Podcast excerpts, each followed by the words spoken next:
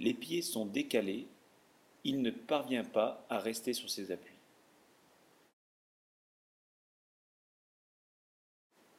La tenue du volant est assurée par la jupe. Entre pouce et index, la jupe est pincée.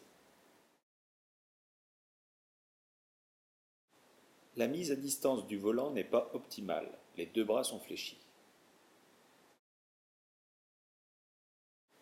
On constate peu de dissociation segmentaire entre le bras raquette et le bras volant.